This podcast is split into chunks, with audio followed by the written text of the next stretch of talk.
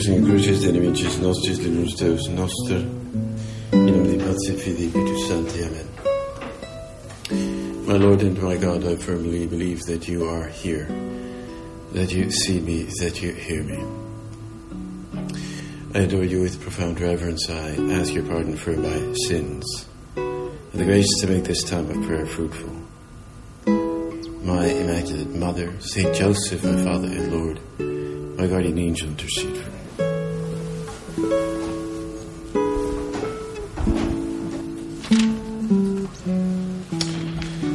every year in the cycle, the liturgical cycle that leads to Christmas, we we discover three guides that help us to arrive at the birth of, of Jesus, three three figures that help us to prepare. And the church has always brought these figures. First, Isaiah, from whom we get all these beautiful antiphons and these beautiful passages from the Old Testament, well, from his uh, his writings, especially in the fashion in the in the antiphons. Today, we get the the passage about the dew, Rorate caeli et Desuper, which the church turned into a beautiful hymn, drop down dew from above, you heavens, that the clouds rain down the just one, that the earth be opened and bring forth a Savior. The dew, the dew coming down. Figure of Isaiah is prominent, and then, of course, we get John the Baptist, of course, who is a figure we always see, who is the figure that was born for that purpose to prepare the way for the Lord with this stringent life of penance. Then, as we're about to arrive, well, we get the marvelous figure of our Blessed Mother, Mary, which means we have a prophet, we have a precursor, and we have a mother. All three together play very specific roles in the, the drama of God's coming to earth.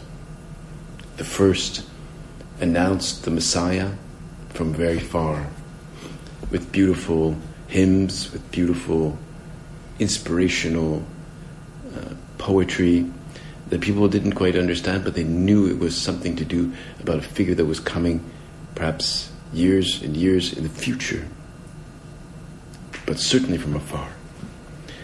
Second, John the Baptist, well, he announces the Lord when he's already actually present. One thing is to announce somebody from afar, the other thing is point to him now and identify him. So much so that he's present that, that people confuse him for being the Messiah. And of course, the third, our Blessed Mother, bore him in her womb. I mean, there couldn't be anybody more intimately involved with him. Naturally, she didn't need to celebrate Advent because she lived it in her flesh. And like any mother bearing a child, she knows what it is and what it means to be waiting for someone and can now help us in approaching Christmas with a real expectant faith. She, she was expecting. We say that of, of a woman who is pregnant, she's expecting. It's interesting we say that. She's pregnant, but there's a deep uh, expectation. And we contemplate the Mother of God and in the, the three very scriptural mysteries, of course, of the Rosary.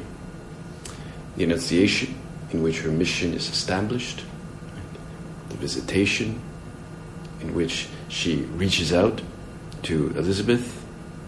When her mission is, is established, she, she goes on that mission. And of course, the birth, when she presents him to the world. And uh, those joyful mysteries, which we well, we pray every day, either by praying them or by meditating on them. these present to, to us really the central events of her life. They were present, they're all present there in St. Luke. But today's uh, gospel reading of Sunday, the 19th, focuses on the middle one, on the visitation. And, uh, well, she could only have gone to visit her cousin because of the soundness and clarity of what she understood in the, in the Annunciation, the message she got there, but also because of the beauty of her fiat. If she didn't clearly say that fiat to the angel, that is, if she didn't clearly respond yes to what she understood, she would not have left. And uh, probably the most know, clear word that we always associate with the Annunciation is that we say that that's the fiat of our Blessed Mother. That is, be it done. In Greek, the word would have been genoito, genoito. Of course, I know you're perfectly familiar with genoito. I know you, you know. In some audiences, say the Fiat of our mother, and they'll say, "What's the Fiat?" I thought that was, that was a car. You know, it used to be a car called the Fiat, but uh, but of course, Our Lady didn't say genoito. She didn't say Fiat because she didn't speak Latin and she didn't speak Greek. And so, what expression would she have used exactly? Like there are um, there are authors who like to study the gospel and, and, study exactly what a given figure would have said, not the translation. They want to hear you know, how our Lord spoke. They want to hear the figures, and um, and well, that's what they call the ipsissima vox Jesu, or the ipsissima vox. The exact. They want to go back to exactly the very words. Like if you had recorded it, what would Our Lady have said? Well, she didn't say fiat because she didn't speak Latin. She didn't say genoito because she didn't speak Greek. She said somehow in English it would have been be it done, be it done. But she didn't speak English either. So, what on earth did it sound like? If you were a little mouse there and you would have listened, she would have said something like the Hebrew word, she would have said, Amen. Amen. That's probably what she would have said and uh, and it really, you know, is a beautiful Hebrew word that has its roots that that ha- that suggests solidity. It's an amen that suggests soundness, and in fact, it was used in the liturgy as an answer to God's word.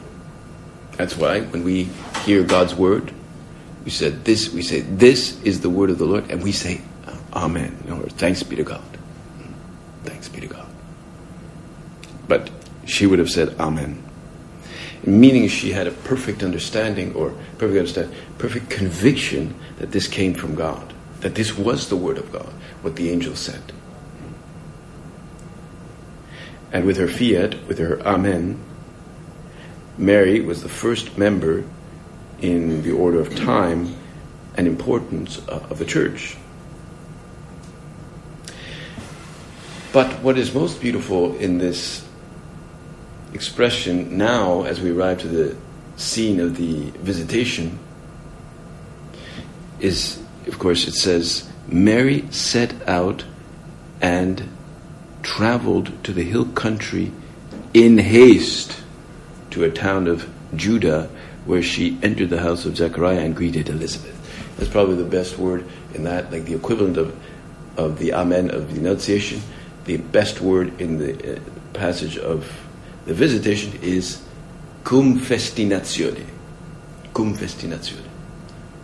I don't know how you say cum festinatione in Greek. Sorry, I didn't look it up. But uh, uh, you know, cum festinatione, which means in haste, and uh, that is the first expression in the history of the church of the heroic minute, because she God, I have to get up. I have to go now. Because she became so convinced of her mission, of her purpose. And that's why we can do the heroic minute in the morning. Why do we do the heroic minute? Do we do the heroic minute because, well, I'm, I've just slept perfectly fine. I am wonderfully in good shape. I'm not tired at all. I am happy to get up because I had uh, I had ten hours of sleep, and I can now get up now. Uh, I don't think so. Probably we're exhausted. We didn't get. We were woken up by the frat boys uh, several times. They were screaming and saying whatnot, and uh, and we get up. Right? But the energy to get up is I have a mission in God's plan. I have a mission. I have a purpose. Here, you know, in Lakecroft, I have a purpose. And I have to get up right away. Not just because there's that little time to prepare to get to the prayer or to get to the, the work you have to do. That's part of it, I suppose. But I knew a guy who was in the seminary, and uh, mass was at uh, like six thirty or something, and he would always get up at six twenty-seven. Oh! He was very fast, you know, very fast. You know, six twenty-seven. I thought like like six twenty-seven is like cutting it a bit short. And why don't you maybe get up a little bit earlier? Then you can pray on your way. He says, "Yeah, okay, well, I know, but I blah blah blah blah blah," and. Um, you know, he was, it's just like he wasn't particularly interested in getting to the prayer. I don't know if it was the prayer or the mass, honestly, but you know, it was a fundamental function of the seminary at that time. So uh, you can't just cut it short. I mean, it, it indicates with what kind of conviction of the mystery that we have. Um, when, let's say, by the way we move, not by, not by you know, sometimes people just running, running around all day, and we can't run around either, right? Uh, I guess we have to do a slow heroic minute. I don't know, but uh, you know, when I was in Montreal, I, I was doing all kinds of things there, and I was staying in another center, and uh, you know, I had a lot of you know, a lot of stuff to do, and I had a retreat to preach, but then other stuff, and then one day, like after a long day, I get home, and there's a box there, and it says my name and the address of the center where I do not live. And uh, what is this? Small little box, like a parcel, and it says in the corner the return address was Saint Josemaria Institute. Okay, so I, it's interesting. What is this? So I kind of hacked it open and got it open, and it was a mug. It's a mug, and it says the heroic minute with coffee blend. And next to it, there was a little sachet of the Heroic Minute coffee blend. And uh, a thank you card because, you know, I did the podcast for the Heroic Minute, for, no, I mean for the St. Josemaria Institute, which is the same thing probably. But, um, and some Christmas cards, uh, you know, stuff were thanking me for that. So that's how they thanked me with a mug of the Heroic Minute. So, Probably soon you'll see it in the in the. you'll see the heroic minute mug, right? Which is a nice mug. It's not as big as the other ones, but uh, anyways, it's, it's good enough. I'll take it, and um, you know, and so getting up cum festinatione, getting up in the heroic minute, as Our Lady did, is a sign of the sureness of her conviction in her vocational uh, endeavor in what some people call the theodrama. Like she's in a drama now. It's not a self-focused drama. It's not about herself. She goes out and with speed. And uh, we too are on a mission.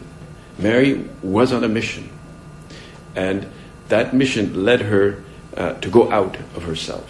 It didn't lead her to stay within herself and stay what her needs are. She immediately thought of the needs of Elizabeth, which is quite. Uh, beautiful when you think about it, right? And she went at the danger. We could think, we could imagine, she brought Joseph with her, who, well, who conspired to he he, he, he protected her, perhaps, but but maybe I don't know. I just maybe she didn't. I, I thought the other day maybe Joseph was there to help focus on Joseph's mission, was, which was more one of protecting and, and playing his role, but she was actively going. And uh, you could say she leaves a kind of a wake, like a ship, a large ship that goes through the water, leaves a wake behind her. And, um, and that wake leads to greater faith and greater hope. Two things which Jesus did not need. He did not need faith, he did not need hope, because he was the full realization of that faith and that hope. And uh, he cannot be the subject of Christian faith because he is its object. He cannot be the subject of Christian. Uh, well, he is the he, is the subject of our hope, right? But um, but the letter to the Hebrews gives us a list of those who had faith, by the faith of Abel, by the faith of Abraham, by the faith of Moses, and of course all those great figures, but not Jesus. Jesus, we don't follow the faith of Jesus. He is really the founder and perfecter of faith, the one on whom our faith depends from beginning to end, but one, but, but not one of the believers, not even the first of the believers. Perhaps Mary is the first of those who have a mission. And that way, she is the mother of the church because it is always the church who has hope, the church who has believed, but not Christ. Christ is not believed. And right from the fathers, it has followed the criterion that can be expressed this way that Mary, uh, it said, it said, Maria vel ecclesia vel anima. Mary, or rather the church, or rather the soul. And the meaning is what is said, especially of Mary in Scripture, is also universally meant for us, for the church. And what is universally said of the church is meant personally in each believer. We are, of course, believers, and well, we have to ask for that uh, increase in faith, in particular in our role in this great uh, drama, which is to go out, to go out to others. And um, and it is beautiful to see how she goes out to her cousin. And we have this passage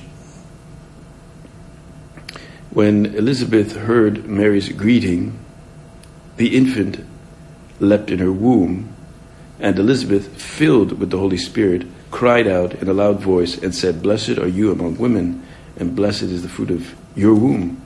And how does this happen to me, that the mother of my Lord should come to me?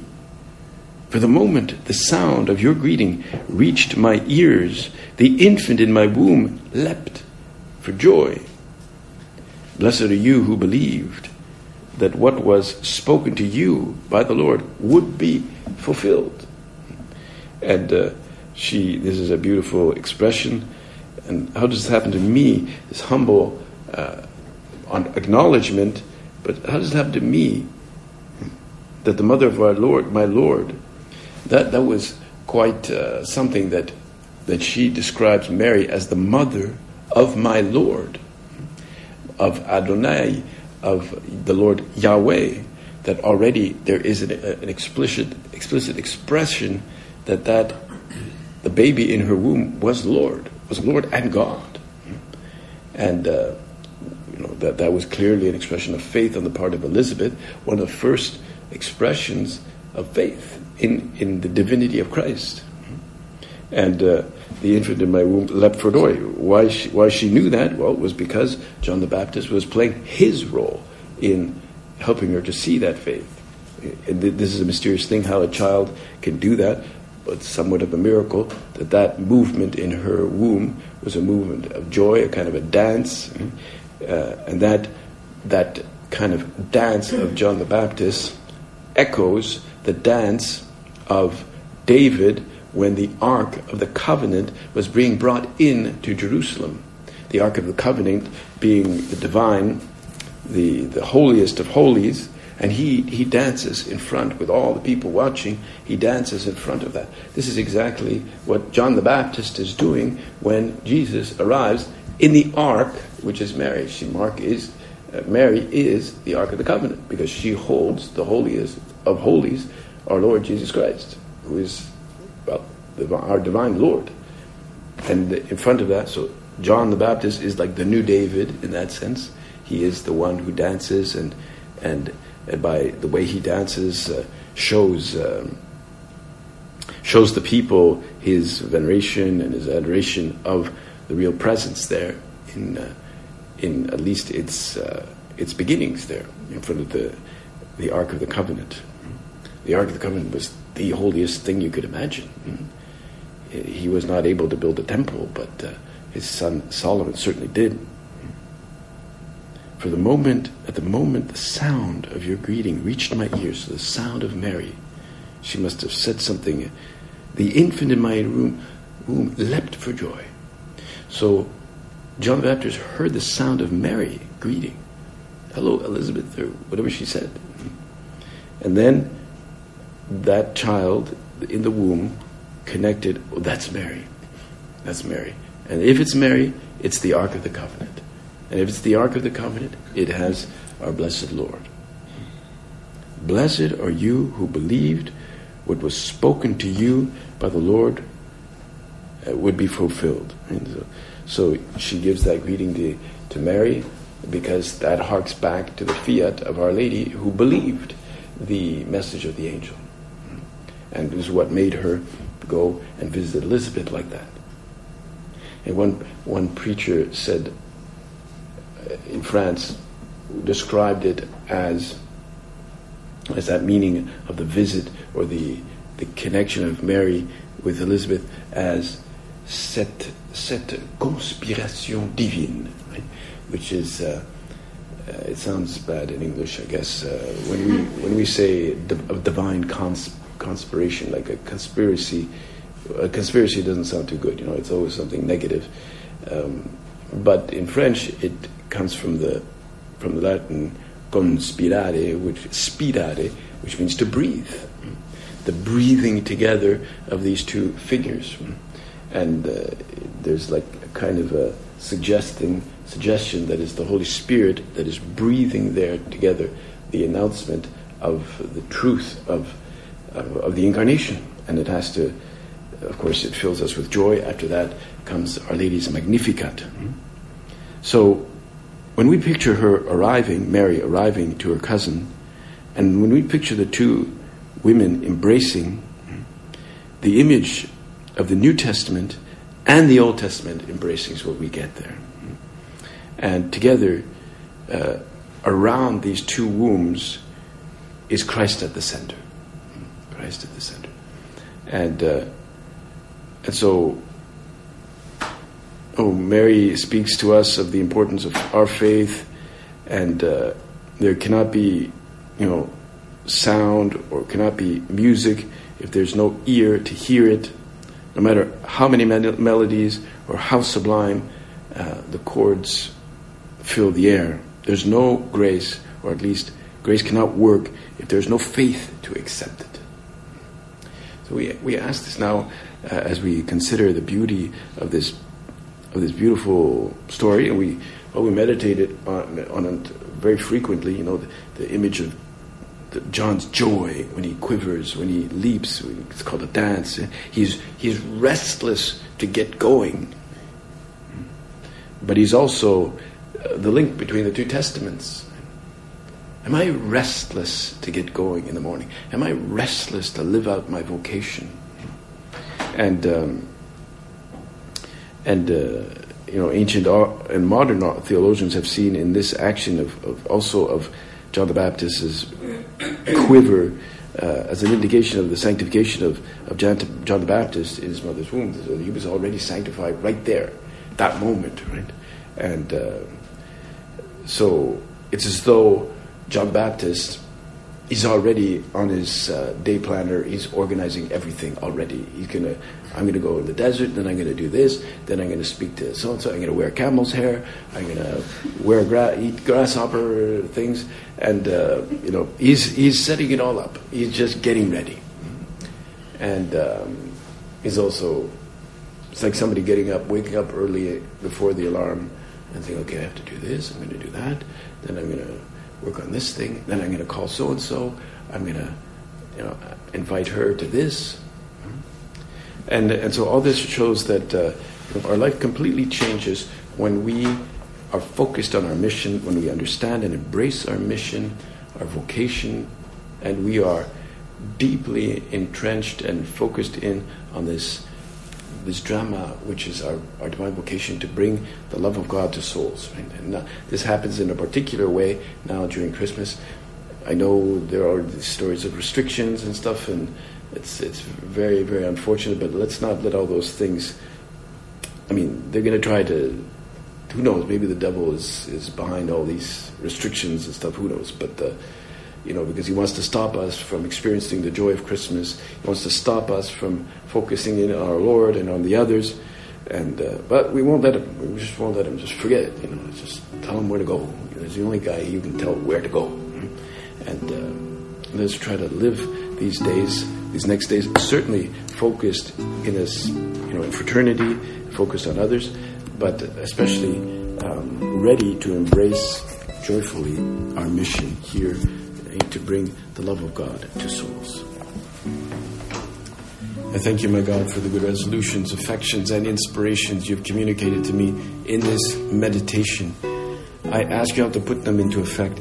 My Immaculate Mother, Saint Joseph, my Father and Lord, my guardian angel, intercede for me.